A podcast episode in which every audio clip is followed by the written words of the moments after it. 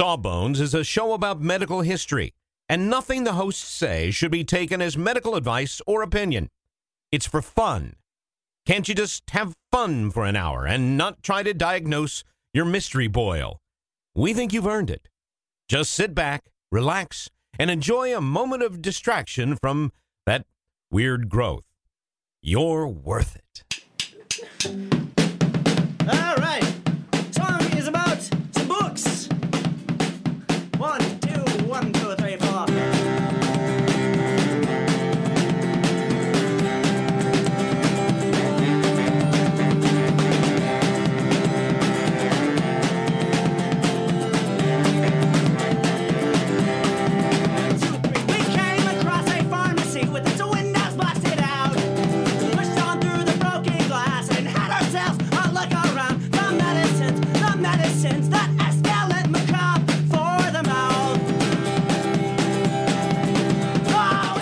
Everybody, and welcome to Sawbones, a marital tour of misguided medicine. Me, I'm your co-host Justin McElroy, And I'm Sydnee McElroy. and uh, what a thrill it is to be back here with you, Sitster. Um, I always love doing Sawbones, um, but this is one that I feel very proud of because I accidentally found out about it and told you about it. That's right. Where where did you find out? What was the episode you found out It about? It was when again? I was looking. Was it about at farting? Farting, I think. Farting, yeah. I think. Mm-hmm. it was about farting. It was a cure for farting, or it was fart related. Fart, fart. It was definitely fart related. Do you remember what we're talking about today? Would you like to I can't pronounce it. I prefer you did it. asafoetida? Asafoetida. Asafoetida. Asafoetida. Yes, I looked at the pronunciation multiple times. Asafoetida. is what it looked like to me. if I if I'm remembering what all those little symbols, the upside down e and all that stuff means. All right. I want. I hope I'm stressing it right. I'm, you're stressing me by worrying about it It's so gotta much. be asafoetida. Okay. Anyway, I said it. I said it like 30 times as I was researching this out loud. Just like I'm just sitting there by myself, typing away and looking up stuff on the computer, going asafoetida Asafoetida. by myself. Anyway, um, yes, you brought it up, and I thought it's funny because it's related to something else that I have researched, like with the thought this would make a good sawbones before, and had never really dived into, dove into, Dove? dove into. Divin. But this is a substance that you may be familiar with, depending on um, what your what your cooking background is, what sorts of you know uh, like regions of the world you're cooking uh, history and culture comes from. You may be familiar with this substance. You may have seen it advertised online as a supplement. Oh, really? Yeah. I mean, probably not. I've I've self-selected my algorithm pretty well, but Well, if you're me and you do a medical history podcast that sometimes covers um, pseudoscience, then you probably have seen it advertised to you because I get all the supplements, all the oils, you all the herbals, all the. your algorithm. I know it's destroyed. Every everywhere thinks that I'm really into this stuff. like there's, I'm on a list of like who Goop's targeting somewhere. Goop is looking for Sydnee, and Yeah. Goop can't She's get Sydnee to buy anything She doesn't buy anything, but she's fascinated but she's really stuff. interested in this stuff. She goes to Goop all the time. Um, so asafoetida is a dried latex gum. Okay. It's a it's a it's from the root of a certain herb. It's in the uh, celery family. It's related to fennel. It's called ferula. There's actually several different species that you can get this substance from. It's not just from one species of plant. It's native to Iran and Afghanistan. Um, and it's not uh it, it's it's a resin, really. It's not an herb. It's from an herb, but it's not the herb, right? It's not leaves. It's not a spice. It's not seeds, like maple syrup. Maybe. which is a sap. There's a goopy. Saps are resins, basically. Saps and resin. You tell me the difference right now. I'll, I'll, um, I don't know. I'll say- the laundry for a month. Botany was not my favorite of the sciences. I took, I've, I may have mentioned this before. I took plant taxonomy. Man, that was the hardest class. I, I will do my organic chemistries over again any day of the week over taking plant taxonomy again. Memorizing the names of plants and then understanding like to count different. I just um, Generally, sap is a relatively clear and thin, watery substance, while resin, also called pitch, is an amber colored, thick, gooey, and tacky.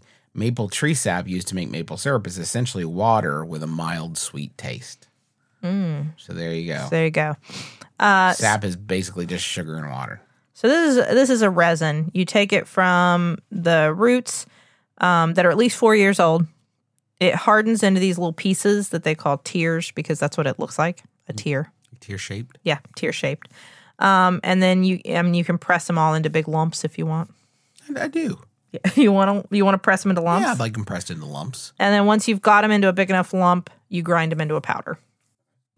And this is the sub. The powder is the substance that we're talking about. Done all these steps, but I Yeah. don't know why I'm doing any of it. Well, I am you- doing it just to keep up. You've still got to mix it with some starch, Oh, okay. I got that right here. so like rice powder, Mm. something to keep it smooth. Okay. Okay. So this is what we're talking about. This is the thing, asafoetida. that, Like really, you can look up, like you can buy bottles of it if you want. I'm not suggesting you do that. I at this point have no idea why I would do that. Um, It is known sometimes as devil's dung in English speaking countries because it smells terrible. okay. Well, I, I shouldn't say it smells terrible. I have not smelled it. The popular conception is that it smells bad. It has been I, I the word that I saw most frequently uh, used to describe its smell is pungent. Oh. And I have found that pungent can mean many things. Yes. There are some pungent smells I enjoy. Pungent is very subjective, Mhm. um, but it has a very strong pungent odor. Um, I again, I haven't, I've never smelled it that I know of. I don't think I have. Whenever I hear pungent, I always think of Sex Panther from Anchorman. The- oh, it's pungent. it burns the nostrils. It may be what I thought was interesting is as I was researching this substance, which we're going to get into its medicinal and, and also culinary Ah, uses.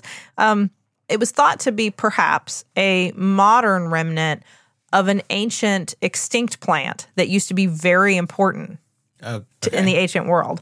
Um, so there was something called silphium, and silphium was so important that it was actually one uh, northern African city, Cyrene.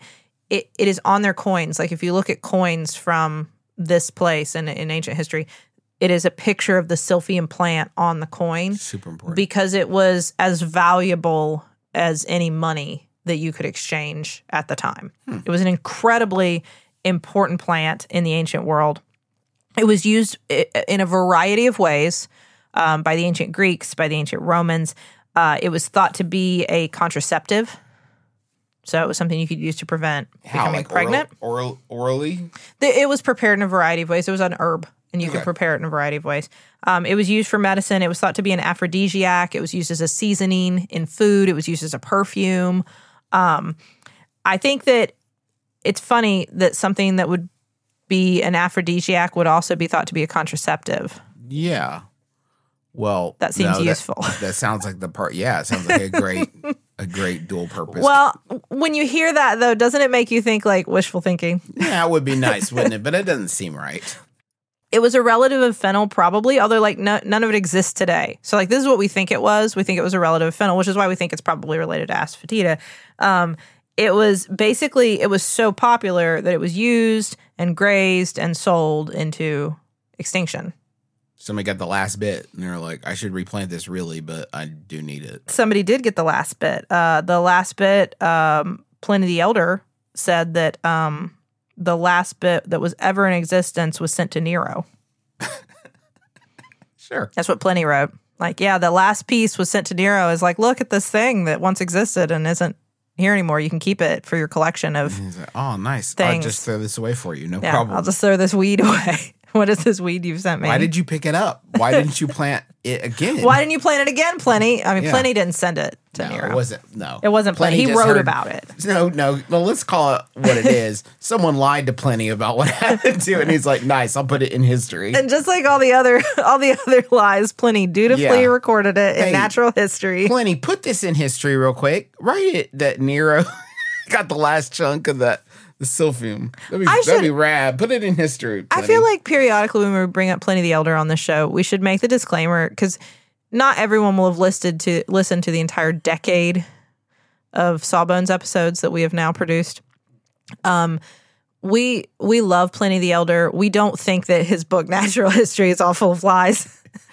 that that is a joke that we are making. Um, he does make many uh, medicinal claims about various substances on planet Earth that are not evidence based. Pliny's not big on evidence based medicine. Which I would argue maybe calls into question a lot of the facets in there. Like maybe this not true story he heard. No, no, no, because he wrote about stuff. Like he was just like, here's a plant that exists, here's a rock that exists, here's a thing. Like, and like that stuff isn't necessarily untrue. It's just when he's like, and you know what it's good for. That's when you've got to start to raise an eyebrow. like, Right. is it though, Pliny? Right, I understand. Is it? The, I feel like we should throw that out there because if you just started listening recently, you may think, "Why did those guys hate Pliny the Elder?" We don't. We love Pliny the Love Elder. Pliny the Elder. We did a whole episode on him. I wrote a song about him. We love Pliny the Elder. Um. Anyway, the so Silphium, by the way, was grown in what is now Libya, It- and it was in a very narrow region. That's probably part of why it's not around today. It didn't grow in a lot of other places. Um, Hippocrates wrote about Silphium. Um, you can uh, you can scrape pieces off of it, little piece like get small pieces, um, and if your uh, gut protrudes, you can take some of this. So, like with gas, think if you're distended with gas.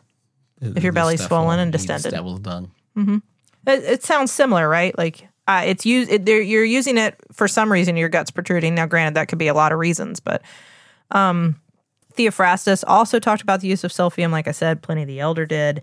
Um, when asafoetida was first brought to Europe by Alexander the Great, it was because when it was seen, people thought, "Wait, is this that silphium stuff that doesn't exist anymore?" Oh, That was part of why it was first thought to be useful. People were stoked about it because it was not unlike this other thing they used to love. Exactly. That is what we think. Again, this is all sort of what we've pieced together based Sure. on writings and the etchings on the coins and things like that from history.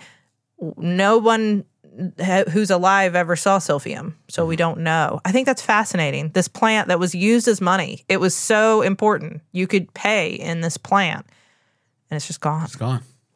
It's just gone. We we paved paradise. and- Oh, parking lot. yeah, I was about to say the exact same thing. We've been married too long, maybe. So so basically, um, this uh, the substance we're talking about, Yeah. asafoetida.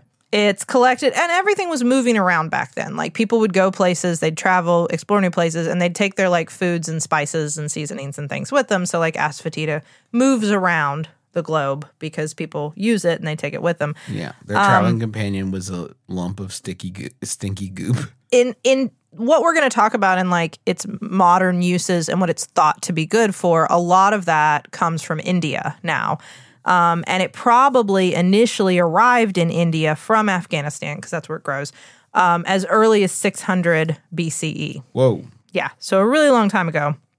Um, and you can look back to like um, Hindu and Buddhist texts, and it's mentioned there the existence of, of asafoetida. So we know that it's been around a really long time, and that it was used um, primarily initially as food. Oh, okay. So the thing about it, and again, I haven't smelled it. I need to get you some. I know. We, I really want to smell it now because there's so much talk about its odor.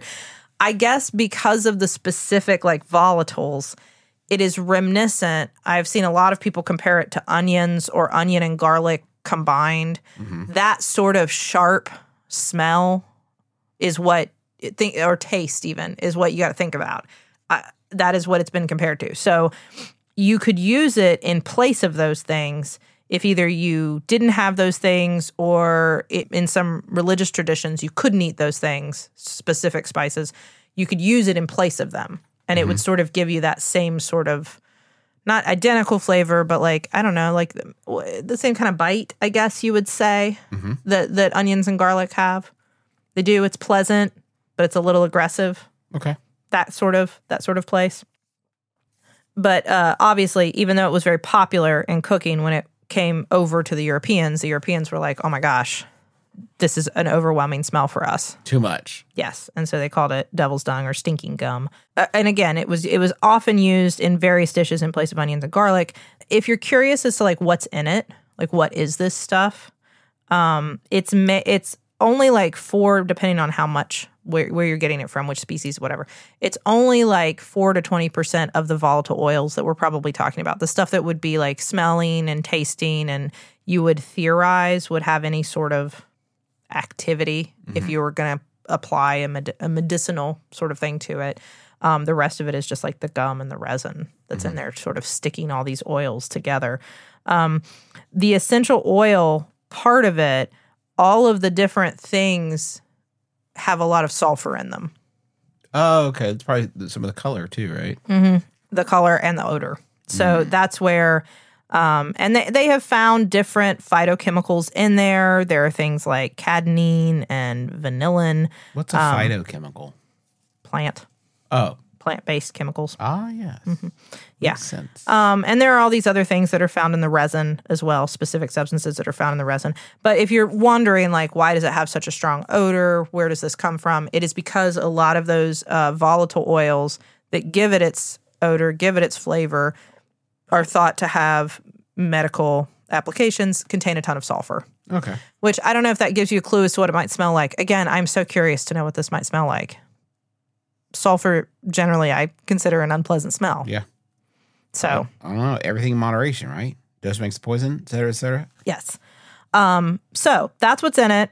That's how it's used in cooking. What do we think it's good for medicinally? Why is it a supplement? Why is it something you can buy? Why is it something that there have been studies on to see if it's medically active, physiologically active in the human body? I'm going to tell you about that, but oh. first, first, Yes. we got to go to the billing department. Let's go. The medicines, the medicines that escalate macabre for the mouth. We have just started rehearsing for the summer theater. That's right. Summer starts in March around these parts, and that means we don't have much time at all in the evenings to make dinner. But we will not be just consuming Wendy's, uh, although there will be some Wendy's consumed, but we are going to have a little extra help with Factor, which delivers ready to eat, delicious meals right to your door and not like junky stuff you get out of the freezer aisle, whatever. This is real high quality chef crafted stuff that in two minutes you're ready to eat it. I'm talking about some Southwestern style turkey and mac. I think this week I'm going to be enjoying a shredded chicken taco bowl is is is part of my plan. Um, but they got like fancy stuff. Listen to this. Where are you going to get this truffle butter filet mignon? I mean, seriously, from from from a, a box pre-prepared. All I got at two minutes. I'm eating filet mignon. That sounds delicious. Yeah, it sounds delicious. And you can give these a try. And it's not just these meals. uh, We're talking pancakes, smoothies. They got some great wellness shots that are surprisingly delicious. And the meals you just eat and eat. There's no prepping, cooking, or cleanup. Get as much as you need by choosing your meals every week. You're going to get exactly what you want. No surprises here. Uh, and the, the meals, I can say, are delicious. So what do you got to lose? Head on over to factormeals.com slash sawbones50 and use code sawbones50 to get 50% off. That's code sawbones50 at factormeals.com slash sawbones50 to get 50% off. Sydnee, you know how you're always saying that you'd like to build a Justin McElroy fan site full of all your favorite quotes, clips, videos, and hunky pictures of beloved podcaster Justin McElroy? I don't remember. Well, there's sa- no need to wait any longer, Sydnee, because Squarespace is going to make it easier than you could possibly believe to make a website uh, all about your favorite hunky podcasting superstar. I don't think I was going to. Squarespace, what is it? It's a tool. Think of it as the palette, the palette of a web design artist. But you don't have to be a web design artist. You could just take stuff off the palette that is created by real people that know what they're really doing and put it from the palette onto the easel. The metaphor is broken down. Basically, you're going to be able to create great looking websites that have fantastic customer support and help you unlock your creativity and do whatever you want to with your small business or podcaster obsession. You can sell products. You can uh, post your videos. You can share your stories about how Justin has shaped your life and is also a fantastic father. Folks, you got to stop waiting to make your Justin McElroy fan site. Go to squarespace.com slash sawbones for a free trial. And when you're ready to launch your Justin McElroy fan site, use offer code sawbones to save 10% off your first purchase of a website or domain.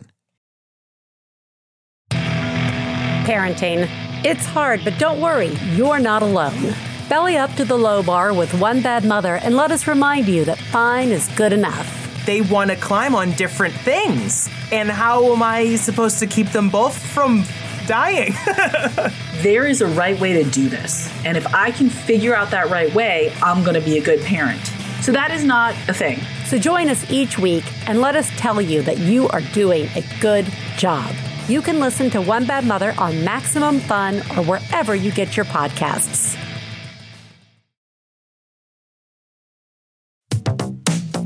This week on Bullseye, Tom Hanks, as you've never heard him before. Mad. You moron! Thank you for the use of the turn signal. Way to use your blinker, idiot! That's Bullseye from MaximumFun.org and NPR.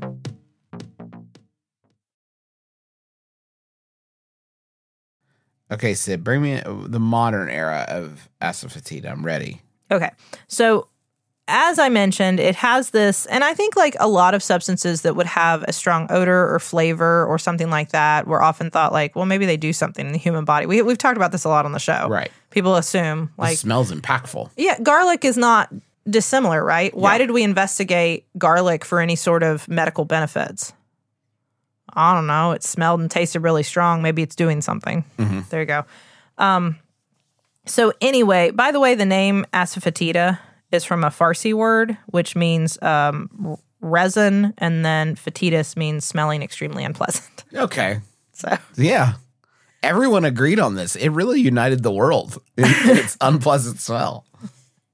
So um, the uh, in in ancient Rome is when we start to see again like it was used as a flavoring agent as it is today. But um and and they would like dissolve it in hot oils and add the oils to the food and that kind of thing. Um, but they also began to investigate it as something that could be used uh, as a as some sort of medicine. Uh, specifically, like, could it be an antidote? At, over the years, they thought it was maybe an antidote for some sort of like overdose. Like, if somebody took opium, would it be an antidote for opium? Um, maybe just because it's like pungent, it would wake you up. Yeah, sure. Yeah. Smelling salts, that's that's all they have to do is be super stinky. Exactly. It has been used for whooping cough. It was used for hysteria. That was a popular older use for it. Um, when hysteria was a thing, hysteria is not a thing. No. It wasn't No. then, but we didn't know that. No, it was never a thing. Um, as it spread across the ancient world, it was used for different. Like in China, it was a popular medication used for wor- like deworming someone if they thought you had some sort of worms or or you know parasitic infection. Um, in Malaysia, it was thought to help start periods. I think it's really interesting because as you read about its uses, it's like it'll throw in that it's an aphrodisiac sometimes, sometimes that it's a contraceptive, sometimes that it'll help start or regulate your periods. Um, there are even some traditions that thought it was helpful for fertility. Well, come on. We can't have it all those different ways. I feel like if you just keep like throwing the darts, yeah, eventually you're going to hit all the different things that a, a, a stinky gum can do. um, in Morocco, it was investigated for seizures. Um, in Brazil, specifically, it is used as an aphrodisiac for men. That is that is specifically what you want this for. I wonder how you Um, consume that. Because there's, I can't think of a way to consume it that isn't going to mess up the, you know, sexy vibes. If you smell really sulfurous, seems like that might be Well- kind of a mood killer. Well, but I, you know, like I said, you can buy it as a supplement. Um, so like you look and there's the spice, there's the powder, but you got to wonder, are there capsules? Probably right. Right? Yeah. There's got to be. Certainly, they're not expecting you to just like take a spoonful and, and go wild. And I also, I would also wonder. This is another question I have. And are you? Did you buy some as we're sitting here? Mm-hmm. Yeah, I knew. I knew you would. I knew you would buy some for us to try. Um, a lot of these sorts of compounds. Um, oh, you can buy hunks of the resin too. A lot of these compounds, you're not going to get that smell until you heat it up. Because that's when you're going to release the volatile oils. So, and I don't know, it, this may stink even when you open the jar. I, I, I honestly That's have no way of knowing. slogan they use on the label. It may be that as soon as you smell it, it smells like something. Um, but there are many substances that like you actually have to heat up. So it, I don't know. Man, I really want. We're gonna find this out for ourselves because Justin has ordered some. But um, if you know more about how this tastes or smells, does the powder smell? Does the resin smell? Do you have to heat it up to smell? We've got some by the time people are hearing this, I believe. Yeah. What do you think it tastes like? I would love to hear other people's opinions, though, Sure. especially people who are familiar with this substance. I Mm-hmm. am only familiar with it because you brought it up on our other episode, Yeah. and now I've read about it. I have never experienced We'll it. try it. and I We'll- want to know people who use it. Like, what do you put it in? I could. I mean, I, have read all the dishes people suggested in, but what do you like it in? Do you like it in barbecue meat? Do you like it in mushrooms? Do you like it in vegetable dishes? I don't like it in mushroom. you don't like it in mushrooms because you don't like mushrooms. But these are all examples I found of things you can put it in, and I just, I don't know. I want to know. It's like if somebody asked about the, um, what do you do? What, tell me about pepperoni rolls. Yeah. I could tell you all about that, right? Right. I'm from West Virginia, the home of pepperoni rolls. you would like to hear from people to whom uh, asafoetida is culturally significant. Yeah, like for people who this is sitting on your shelf of spices and cooking things, like like we have many things. Like what this is sitting on your shelf. What do you do with it? I want to know about it. I would love to know those things. Um, it is, as I said, like a lot of where it lives today in both culinary tradition and medicinal tradition is in India. And it is used for a variety of different things. Digestive complaints, definitely. Um, a lot of different like stomach things. You'll find it as like, oh, you can use it for that. Um, kidney stones, it's used for sometimes. It's a, as a treatment for that to help. Uh, I, I'm assuming it's thought to like dissolve these things, gallstones, um, any sort of like nervous disorders. Um, there have been, I found studies to look at things like can it lower blood pressure? If you take, is that like a supplement that would be useful? Um, again, sort of the same way. I think it's very similar in that, in my mind, to like the way we talk about garlic. You know how you can get take a garlic supplement, or they'll tell you to eat a bunch of garlic, or turmeric. Right? It has a lot of this sort of thing. Um, it has been investigated to treat asthma, Oh wow.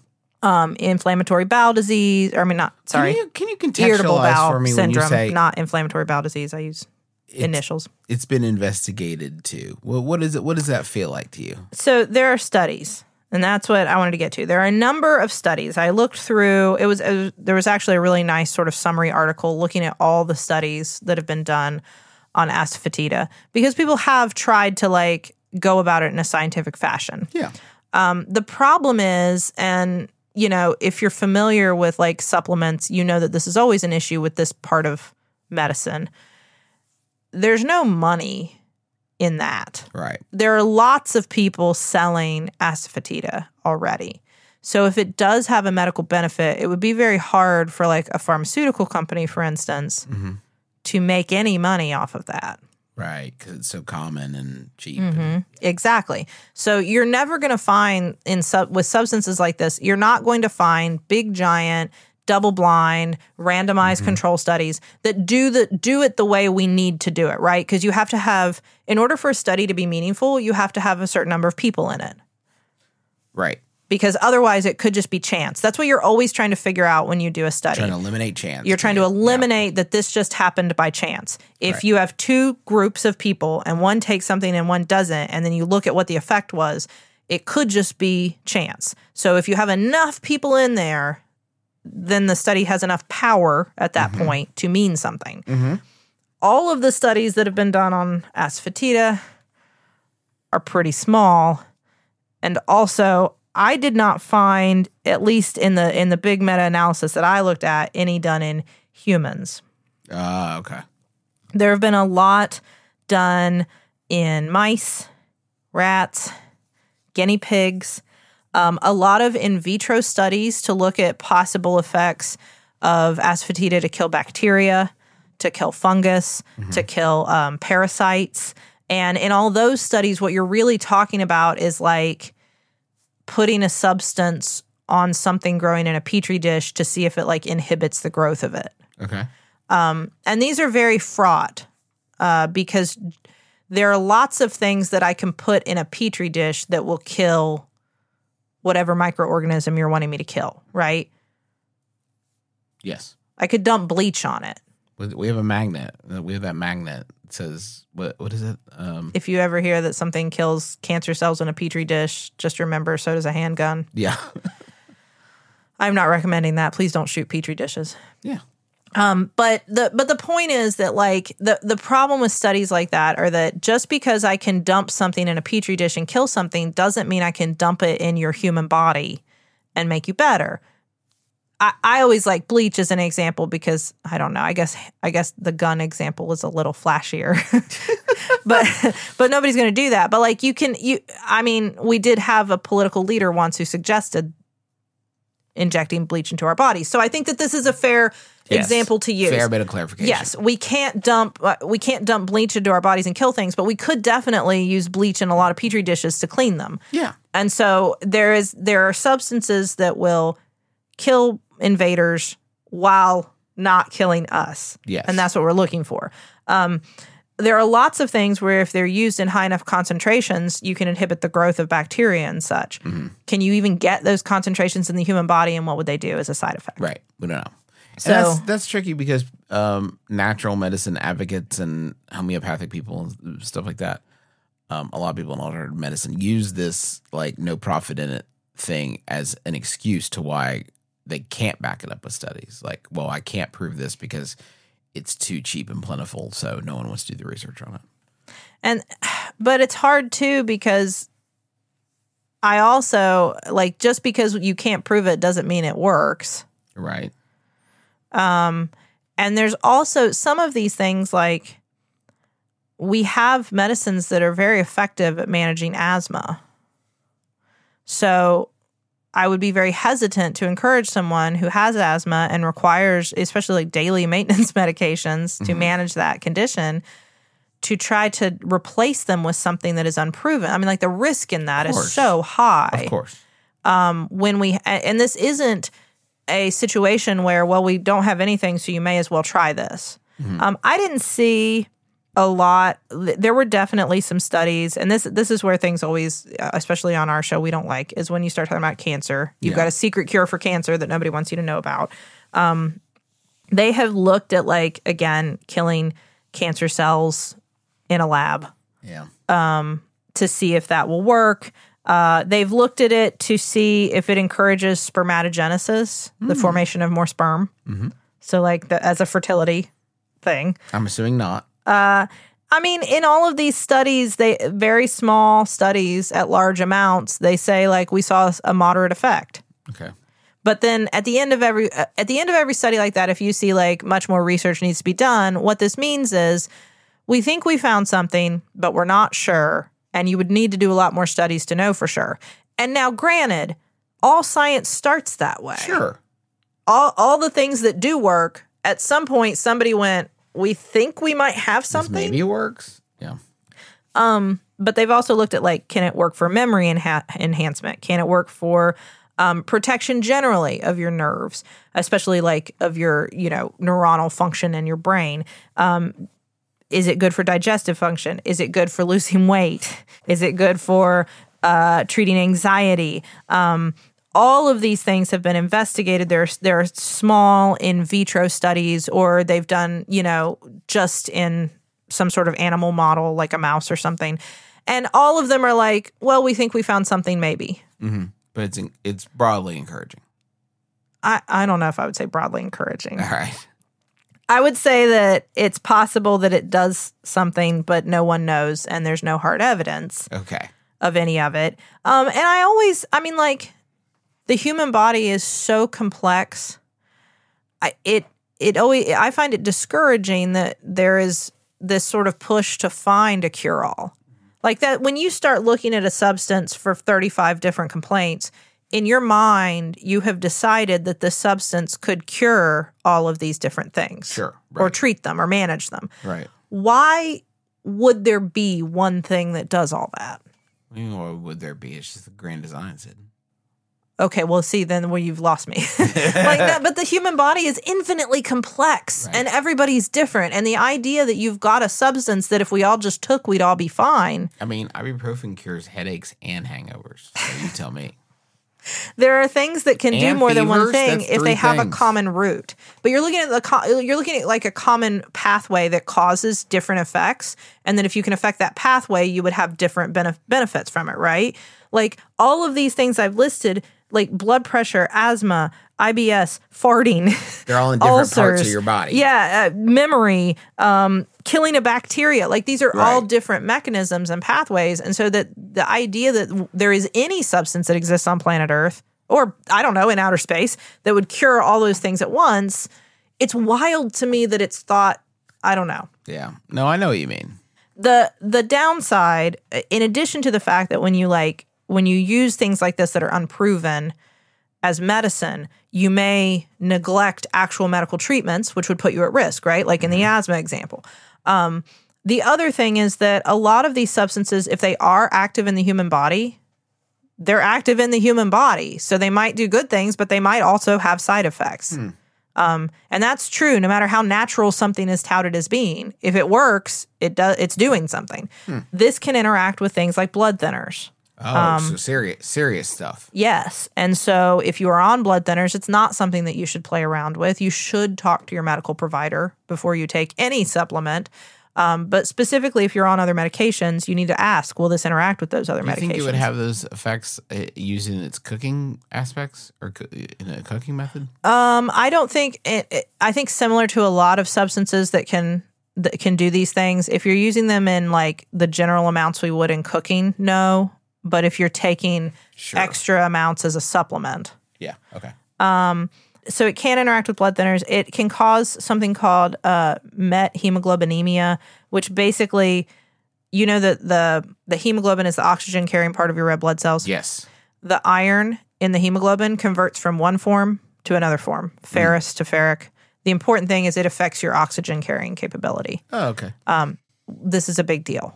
yeah. We gotta. This have is that very stuff. bad. We love that yeah, stuff. this is very bad. So We there are there there. are side effects that can be serious, and then it can just cause things like lip swelling and burping, and it can cause you to fart. I know it's used to cure farts, but it can also make you fart. It can cause diarrhea, headaches, um, all kinds of other things. If especially if taken in large amounts. Um, so at this point, you know, a lot of people like it for cooking. sure. It is a very popular spice. We cannot um, adjudicate the flavor of asafoetida here on the show. and I have no and and there is no evidence that if you're using it in that capacity, it would be dangerous. Um, but I think that I have not seen any any compelling. I still can't find. I assumed that since it's used as a supplement, there's like capsules of it out there somewhere. I can't find any. Maybe you just it's all just up like- some of the chunks of resin. It's all yeah. It's all either in resin or like um like the powder. Nope. Here's the capsules. Nah, I knew somebody had them. Walmart. You can get them at Walmart. Great. Well, heck. Yeah, I knew they were out there somewhere. Um, but I, yeah, right now there are no studies that are compelling that it has any medi- medical benefits. Um, there are risks to taking it as a supplement. Um, I'm eager to try it Yeah. as a spice. Ooh. Let's see. Yeah. Maybe it'll be our new favorite thing. I don't know. And maybe it'll fix fix a lot of problems for us, physically speaking. Maybe it'll turn turn this thing around. I don't. I don't have any compelling evidence. That it doesn't. I mean, All I'm saying, Sydnee, is it's really important that we keep an open mind, an open heart, and an open wallet to be able to buy different things to try them. I don't. I will say that in the we we have talked about a lot of um like snake oil on this show, and in the like grand scheme of bad actors, this would not be high on my list. It looks like most people use it for cooking, and the, and similar to the way I think most people interact with garlic. Right. I love garlic. I know there's some studies that suggested maybe it could do some things, but you'd have to take a ton of it. And like there are other things that do that too.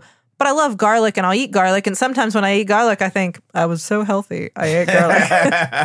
um, and because I love garlic. And I think that this was probably a very similar Yeah. idea. Like, don't buy the capsules, just eat it if you like it. Yeah. Uh, thank you so much for listening to our podcast. It's called Sawbones. We've been doing it for, as Sydnee alluded, uh, a decade now. Um, I we got to check and see where our 10 year anniversary is. It definitely was uh, in in 2013, but I don't know when we exactly started. Um, I was pregnant with Charlie, I believe. okay, okay. Um, well, that can't be right. Is that right? Maybe I'm wrong. Well, I'm then what was it to- at the end of 2013? No, it was June 21st. Well, I wasn't pregnant. You were not pregnant. No. No. We did an interview for the paper about it when I was pregnant. Oh, think maybe that's what I'm thinking is. of. Yeah. Okay. Yeah. June twenty first, twenty thirteen. So we're coming up on the inspirational ten year anniversary of this podcast. Uh, thanks to the taxpayers for use of their song Medicines as the intro and outro of our program. Thanks to you for listening. That's going to do it for us for this week. Until next time, my name is Justin McElroy. I'm Sydnee McElroy. and as always, don't drill a hole in your head.